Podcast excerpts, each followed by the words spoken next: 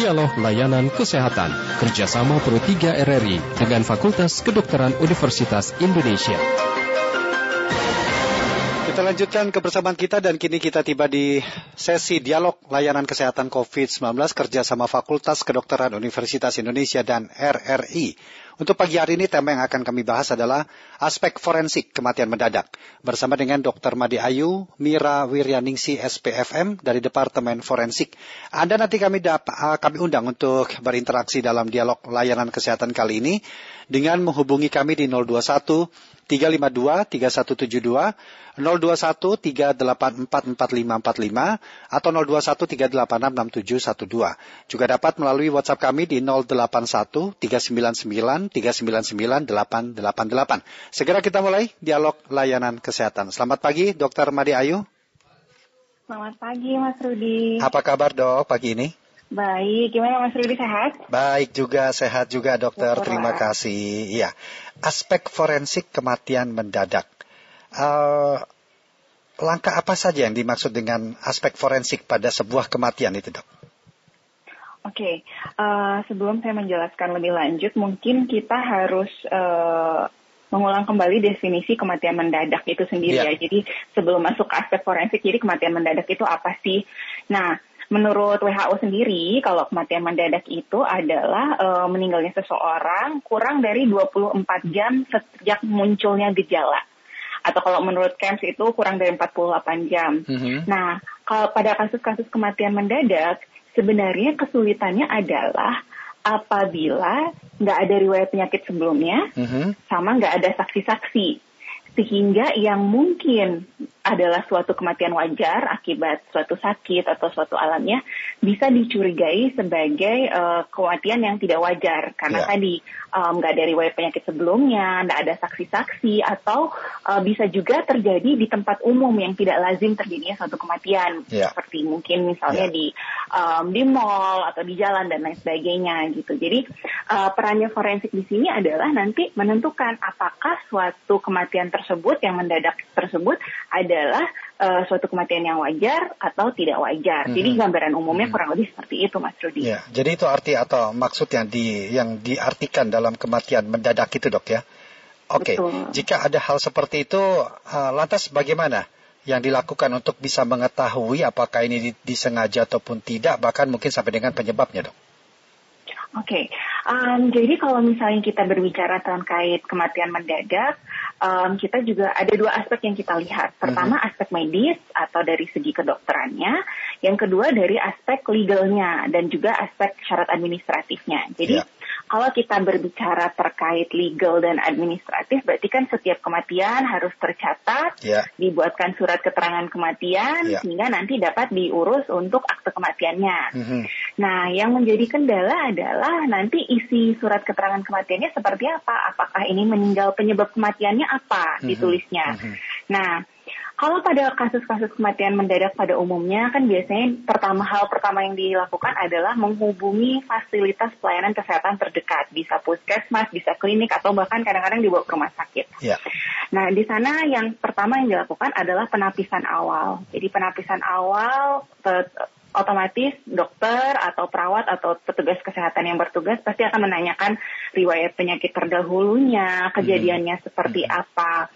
Sehingga kita bisa menyingkirkan apakah ini akibat suatu penyakit kronik atau perkembangan dari penyakit kroniknya gitu. Misalnya mungkin, mungkin riwayatnya ternyata laki-laki lima puluh lima tahun, ternyata pas ditanyakan, oh punya riwayat hipertensi, punya riwayat kolesterol, sehingga hmm. kemungkinan hmm. besar kan kita mencurigai ke arah jantung meninggalnya. Bisa yeah. saja.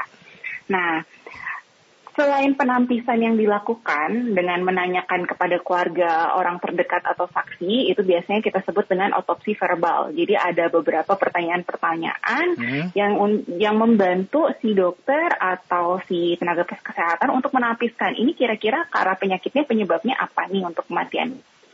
Kemudian harus dilakukan juga pemeriksaan. Karena kan kalau curiganya mendadak tidak ada saksi-saksi, wah orang udah mikir, oh jangan-jangan ini pembunuhan, jangan-jangan yeah, ini yeah, keracunan, yeah. gitu. Karena mm-hmm. sehingga perlu dilakukan pemeriksaan-pemeriksaan. Misalnya kita melakukan pemeriksaan uh, luar, jadi kita melihat secara sekilas atau seksama mm-hmm. juga terhadap kondisi tubuhnya, apakah yeah. mungkin tubuhnya meng- mengeluarkan buih, uh, mulut hidungnya, apakah mungkin lebam mayat atau warna kulitnya uh, berwarna tidak seperti biasa, mungkin merah cerah, kecoklatan, dan lain sebagainya.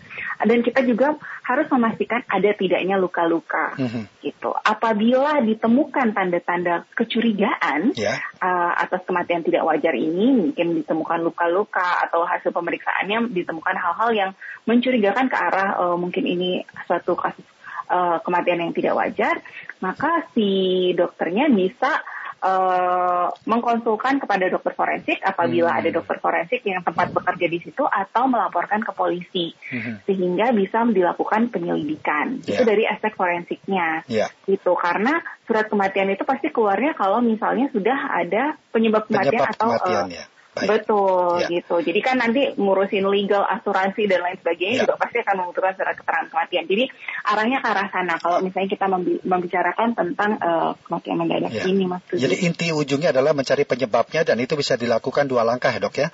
Baik itu betul. Otopsi verbal ataupun memang menggunakan langkah-langkah forensik. Nah, tetapi apakah memang otopsi verbal itu sudah bisa menjawab uh, penyebab kematian seseorang? Mendadak, oh, pertanyaan yang bagus Mas Rudi nih. Hmm. Um, pertanyaan menarik sekali. Jadi memang kalau misalnya otopsi verbal ini belum bisa kita meyakini seratus persen bahwa ini penyebab kematiannya mm-hmm. um, A atau B gitu. Karena kan kita hanya melakukan penapisan-penapisan iya. uh, sejenis screening tools ya, sejenis screening untuk menentukan penyebab kematiannya. Memang kalau misalnya kita harus mengetahui penyebab kematian pastinya apa, tentu saja disarankan untuk otopsi hmm. gitu. Jadi um, kalau otopsi verbal karena hanya berupa pertanyaan-pertanyaan yang diajukan yeah. sehingga um, kita nggak bisa nih untuk pinpoint, untuk memastikan oh iya penyebab kematiannya jantung gitu, karena mm-hmm. kan kita tidak melakukan pemeriksaan yeah. Yeah. Kita ngelakuin uh, mungkin membutuhkan pemeriksaan toksikologi dan lain sebagainya yang kita tidak lakukan.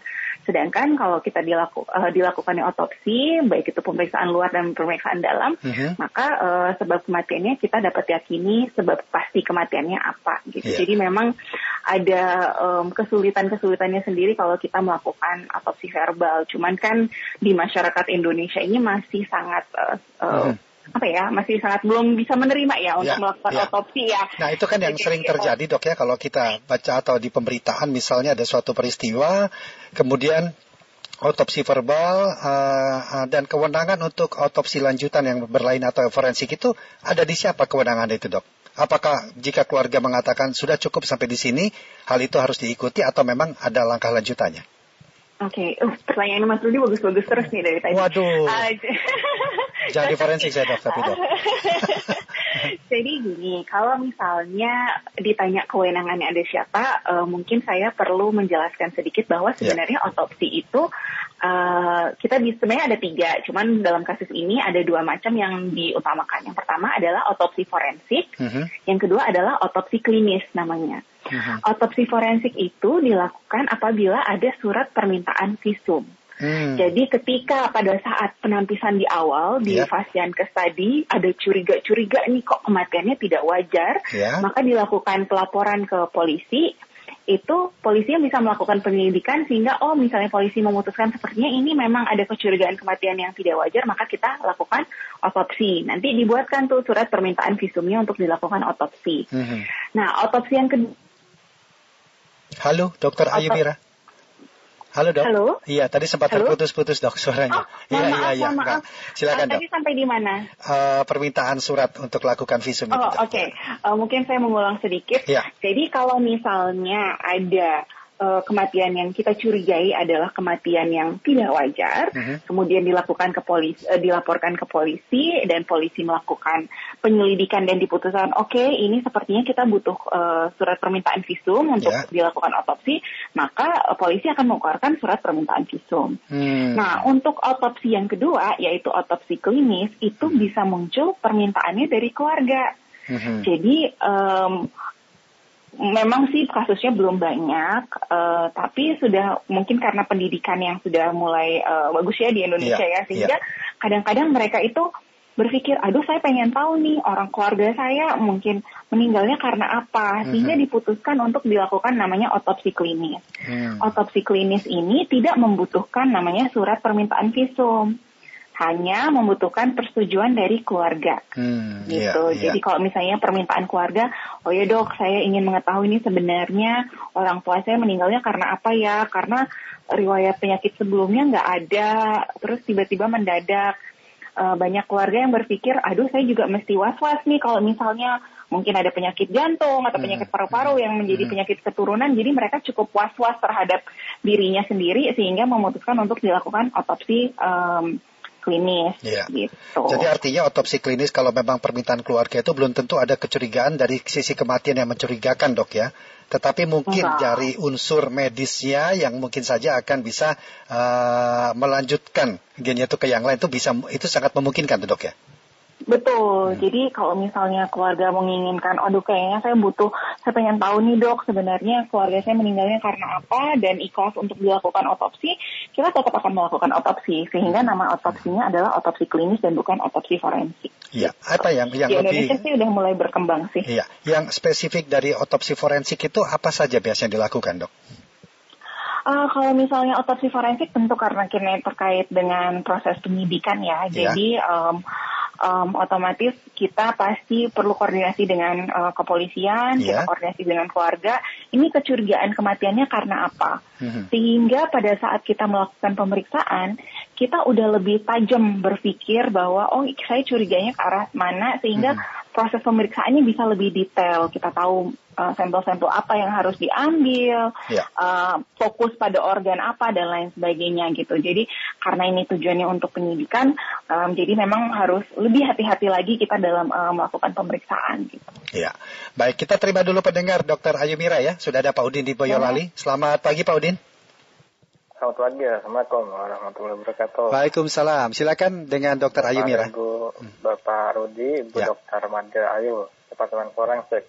Ya, sebenarnya uh, kematian kematian respeksi jodoh itu ada di tangan Allah subhanahu wa taala, tapi kita mm-hmm. sebagai manusia wajib mempelajarinya semua ya.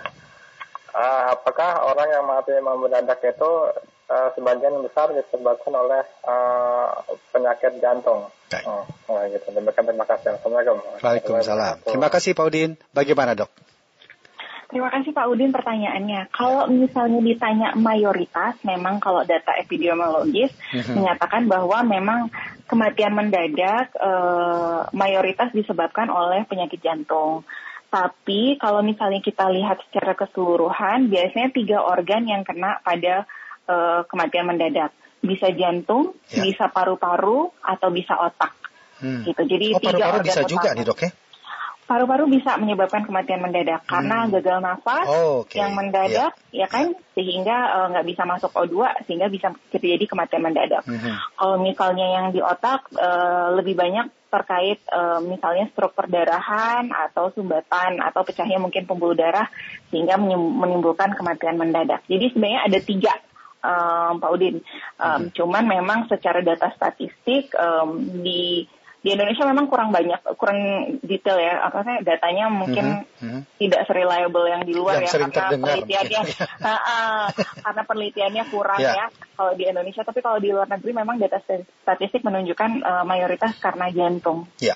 gitu, serangan jantung. Yeah. Dokter Ayu, kalau memang uh, autopsi itu dilakukan sebagai langkah untuk mencari tahu penyebabnya, kan banyak juga kematian yang diakibatkan atau di ya diakibatkan oleh tindakan kriminal, katakanlah begitu. Artinya kita sudah memahami bahwa uh, korban meninggal karena apa? Gitu. Kenapa harus dilakukan otot, otopsi forensik, dok? Untuk untuk penyebab apa lagi? Untuk untuk mengetahui apa lagi? Oh, pertanyaan Mas Rudi bagus-bagus nih. Eh, jadi Mas Rudi, nggak apa-apa Mas Rudi. Jadi kita meluruskan kepada masyarakat kadang-kadang kan, oh ya ini kan kasusnya luka tusuk ya. Yeah. Tapi kok kenapa mesti diotopsi orang jelas-jelas yeah. korbannya ditusuk kan gitu ya yeah. pertanyaannya ya. Um, sebenarnya begini, kalau kita melakukan otopsi tidak hanya menentukan sebab pasti kematian, tapi kita menyingkirkan penyebab-penyebab kematian lainnya, misalnya. Hmm. Kan kita nggak pernah tahu apakah dia pada saat e, mungkin dia ditusuk, dia sedang mengalami uh, intoksikasi obat-obatan misalnya. Jadi hmm. ternyata hmm. pada saat dilakukan pemeriksaan, dia kondisinya memang Uh, overdosis. Jadi mana yang duluan yang terjadi nih? Mungkin dia overdosis oh, obat-obatannya, okay. terus okay. baru ditusuk, gitu kan? Yeah. Sehingga mungkin pada saat melakukan pemeriksaan uh, temuan-temuannya justru nggak sinkron sama um, orang yang meninggal karena luka tusuk yang mungkin hmm. mengalami perdarahan. Kita hmm. menemukan hal-hal lain, sama seperti mungkin Uh, ternyata dia dipukul, terus um, dibilang karena trauma tumpul di abdomen, di perutnya. Hmm. Uh, tapi ternyata pas kita lakukan pemeriksaan dia mengalami serangan jantung. Memang yeah, ada yeah. hubungan sebab akibat yeah. di sana. Cuman kan dengan kita lakukan otopsi kita bisa menganalisis lebih hmm. dalam, lebih teliti lagi gitu. Jadi kadang-kadang Uh, kita juga mesti perhatian lagi terhadap hal ini. Yeah. Misalnya juga ada kasus, misalnya dia ditusuknya oleh beberapa orang pelaku, ya kan? Dikeroyok nih misalnya. Yeah. Nah, terus banyak luka tusuk, tapi kan kita harus mencari luka tusuk mana yang paling fatal.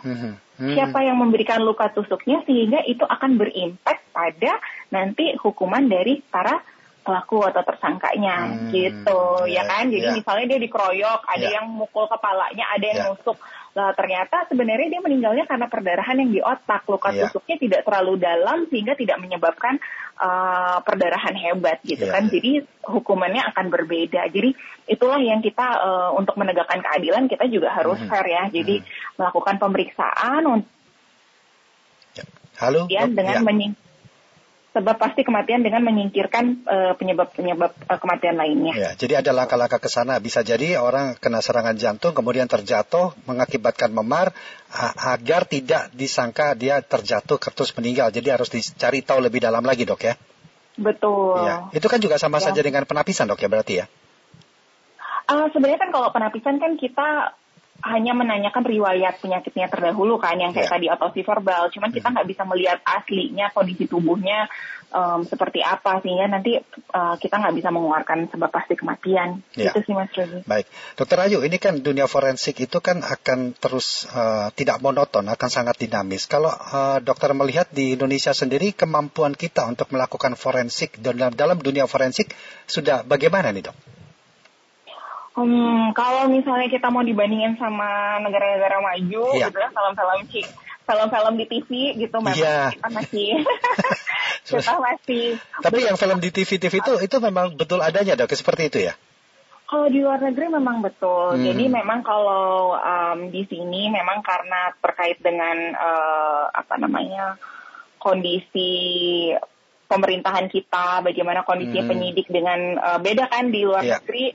Uh, dokter forensik adalah sebagai koroner yang menentukan ini penyakitnya apa, apa ini sebab kematiannya apa. Yeah. Sedangkan kalau misalnya kita di Indonesia kan kita istilahnya kita dikonsulkan oleh po- polisi. polisi. Ini ada kasus dok, mm-hmm. ya kan?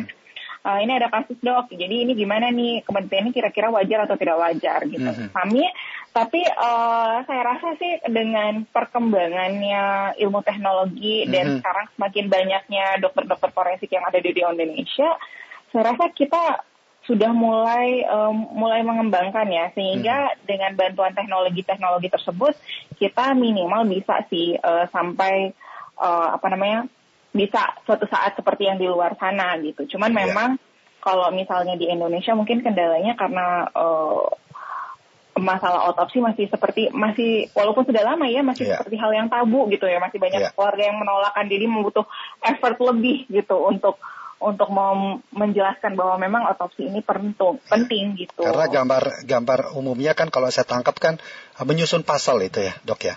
Mengkronologiskan begitu ya, dok ya, untuk ya, untuk forensik betul. Ini. Tapi uh, memadai tidak S D M kita untuk untuk bisa mengejar uh, teknologi yang ada dalam dunia forensik, dok? Wah, kalau S D M sih saya yakin ya. Jadi kalau misalnya orang Indonesia ini kalau udah, saya rasa kalau misalnya mereka keinginan untuk belajarnya tinggi, ya. Saya rasa segala sesuatu bisa tercapai ya. Jadi hmm. mungkin kita juga nggak cuma butuh S D M ya untuk mengembangkan forensik di Indonesia. Kita juga butuh uh, komitmen dari pemerintah pusat, pemerintah daerah, hmm. koordinasi yang baik dengan uh, penyidik, aparat negara, dan lain sebagainya. Sehingga Um, apa namanya dunia forensik ini bisa berkembang di Indonesia hmm, gitu. Minatnya sendiri ini kan, ini kan dunia atau keilmuan yang spesifik sekali ya. Kemudian apa namanya uh, keinginan atau antusias mahasiswa kita atau tinggi, banyak nggak sih yang mau jadi calon forensik? Tapi jangan dijawab dulu dong, kita ke pendengar lagi. Ada Pak Budi di Lampung. Selamat pagi Pak Budi. Pagi Mas Budi. Iya, ada Dokter Ayu Mira. T P dulu sore ya. Ya, silakan. Ya, pagi Bu Dokter. Halo Pak Rudi. Dengan Pak Budi dok ya, silakan Pak Budi. Budi, Mas Budi Mbak, bukan ya. Bapak Mas Budi. Mbak. Oh Mas Budi, oke okay, Mas Baik. Budi. Baik, gini dok, apa namanya tadi kan yang itu yang kriminal dok ya. Kalau misalnya kecelakaan dok, kecelakaan kita kan udah tahu untuk meninggal di tempat dong misalnya. Tapi kan di, di otopsi mungkin lihat minuman keras apa narkoba gitu. Tapi kalau penumpangnya dok, misalnya kayak contoh kemarin tuh bersama Vanessa Angel gitu misalnya gitu, hmm. itu dicari di otopsi itu dicari. Yang paling parah lukanya apa dicari apa ya dok ya? Hmm, itu ya. Aja dok. Ya. Makasih Mas Budi dokter ya. Ya. Terima kasih Mas Budi di Lampung ya. Ya silakan Dokter Ayu. Oke, okay. uh, Mas Rudi pertanyaannya bagus. Jadi mm-hmm. uh, kita kembalikan lagi bahwa kan kalau suatu kecelakaan termasuk suatu kematian yang tidak wajar. Kita nggak tahu nih apa yang terjadi di dalam mobil tersebut ya. uh, sehingga mobilnya sampai terguling, mengalami kecelakaan uh, dan menewaskan beberapa korban gitu. Sehingga tetap saja perlu dilakukan pemeriksaan. Kita harus meyakini bahwa betul mereka itu uh, meninggalnya akibat uh, kecelakaannya dengan mengalami trauma-trauma pada tubuhnya dan bukan akibat yang lain.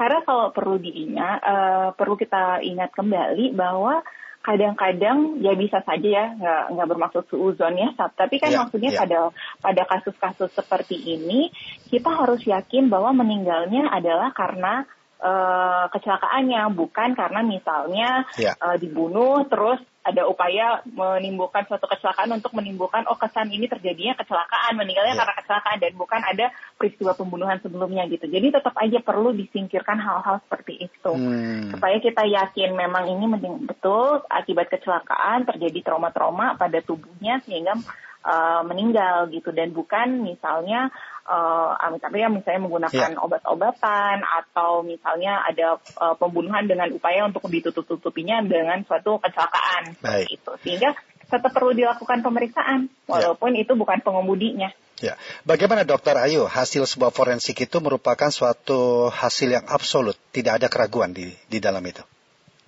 Oke, okay, jadi untuk mem, pertama adalah kita melakukan pemeriksaannya itu harus holistik, harus seluruhnya. Kita nggak boleh tuh periksanya cuma separuh-paruh. Jadi nggak oh, oh lukanya di dada, ada luka tembaknya di dada, ya udah dibukanya mm-hmm. di dada aja mm-hmm. untuk memastikan. Jadi kita tetap melakukan pemeriksaan yang menyeluruh karena kita yang tadi ingin menyingkirkan penyebab-penyebab kematian lainnya. Jadi pemeriksaannya menyeluruh, kemudian pengambilan sampel-sampel yang dibutuhkan untuk misalnya pemeriksaan uh, uji laboratorium, toksikologi yeah. dan lain sebagainya, sehingga pada menyusun suatu kesimpulan, ditariklah suatu kesimpulan dengan melihat hasil pemeriksaan luar pada external examination-nya, pemeriksaan dalam otopsi dengan hmm. pemeriksaan uh, penunjangnya seperti hmm. laboratorium dan uh, toksikologi. Seperti iya. itu Mas Rudi. Selama ini apa yang menjadi kendala dalam uh, melakukan tugas sebagai atau dalam proses forensiknya itu, Dok? Oke, okay. Kalau misalnya kendala memang kalau di sini, kalau misalnya kita lihat di luar negeri, kalau nonton film-film kan mm-hmm. itu periksa toksikologi, darah diperiksa, mereka banyak sekali punya screening. Oh, nanti muncul yang tinggi adalah zat A misalnya. Yeah. Kalau di Indonesia um, alatnya belum secanggih itu sehingga dokternya itu harus lebih teliti lagi pada saat pemeriksaan, dia harus dia mau men- memeriksa zat apa saja. Mm-hmm. Jadi bukan suatu blind yang ada seratus zat terus diperiksa terus nanti yeah. lihat yang mana yang paling tinggi, tapi dari hasil analisis si dokternya melihat uh, pemeriksaan luar, pemeriksaan dalam, bagaimana kondisi epidemiologis dan lain sebagainya yeah. sehingga bisa menyempitkan. Oh, saya mau periksanya uh, zatnya A, B, C, D, E gitu. Karena itu juga terkait dengan pembiayaan. Jadi membutuhkan uh, apa namanya pengetahuan yang lebih sih di situ. Jadi nggak ya. Mengandalkan mesin, tapi memang harus uh, menganalisis betul ini kasusnya seperti apa sehingga kita tahu nih mau periksa apa. Ya, baik. Gitu. Dok, ini pertanyaan terakhir. Ada seseorang meninggal dunia secara mendadak, mungkin tidak dilakukan otopsi, langsung dimakamkan. Ada batasan tidak, Dok? Berapa lama seseorang bisa dilakukan forensik untuk mengetahui apa penyebabnya? Oke, okay. Kalau batasan, sebenarnya um, kita nggak ada batasan tertentu. Mm-hmm. Tapi yang perlu diingat adalah seperti gini, uh, analoginya. Kalau misalnya kita luka, kita orang hidup luka, luka itu kan mengalami penyembuhan. Yeah. Kadang-kadang penyembuhan itu tidak mengalami bekas yang yeah. kita bisa lihat. Nah, kalau misalnya orang meninggal dan dikubur, uh, pasti akan mengalami proses uh, pembusukan. Yeah. Nah, dengan proses pembusukan inilah yang akan merancukan atau hmm, menyulitkan yeah, si dokter yeah. untuk melakukan pemeriksaan. Yeah. Sehingga memang disarankan ya kalau bisa, kalau, kalau di Indonesia mungkin sekarang kasusnya lebih banyak gali kubur ya. Jadi yeah, yeah. ternyata nggak ditemukan bukti-bukti yang cukup, akhirnya oke okay, harusnya gali kubur ya. Awalnya menolak otopsi, sehingga itu sebenarnya akan menyulitkan. Hmm. Kalau misalnya dia meninggalnya akibat trauma, mungkin yang menimbulkan luka-luka, misalnya patah tulang, itu mungkin akan lebih jelas terlihat walaupun sudah ber- dalam bentuk tulang belulang. Yeah. Tapi pada kasus-kasus intoksikasi zat-zat tertentu yang bukan e, logam berat ya, itu akan sulit. Hmm. Kalau logam berat bisa meninggalkan bekas e, ya dok ya? Iya, hmm. kalau dia meninggalnya karena keracunan logam berat, dia bisa terdeposit di tanah sekitarnya. Yeah. Nah, kalau misalnya beberapa keracunan yang lain yang kita sulit deteksi itu kan akan sulit sekali kita melakukan pemeriksaan. Yeah. Kalau misalnya kita sudah uh, menunda-nunda suatu pemeriksaan gitu. Jadi memang sebaiknya dilakukan pemeriksaan secepat mungkin. Dan itu juga dipengaruhi kan ada juga yang misalnya sebelum meninggal tuh diawetkan terlebih dahulu. Mm-hmm. Ada yang tidak gitu kan. Itu juga akan mempengaruhi uh, pemeriksaan nantinya. Iya. Yeah. So. Baik dokter Mardi Ayu Mira, terima kasih banyak sudah berbincang dalam dialog layanan kesehatan. Wah, banyak tambahan wawasan terima kita kasih. Di pagi hari ini dok. Terima kasih sekali terima lagi dok. Terima kasih Mas ya. Rudi, pertanyaannya mantap-mantap. Aduh, terima kasih, terima kasih dok. Ya, amin, semua. Mudah-mudahan. Terima kasih dokter Ayu, selamat pagi. Terima kasih, ya. Selamat pagi. Demikian tadi dialog layanan kesehatan bersama dengan dokter Mardi Ayu Mira Wiryaningsih S P F M. Dalam dialog layanan kesehatan covid sembilan belas kerjasama Fakultas Kedokteran Indonesia dan Radio Republik Indonesia.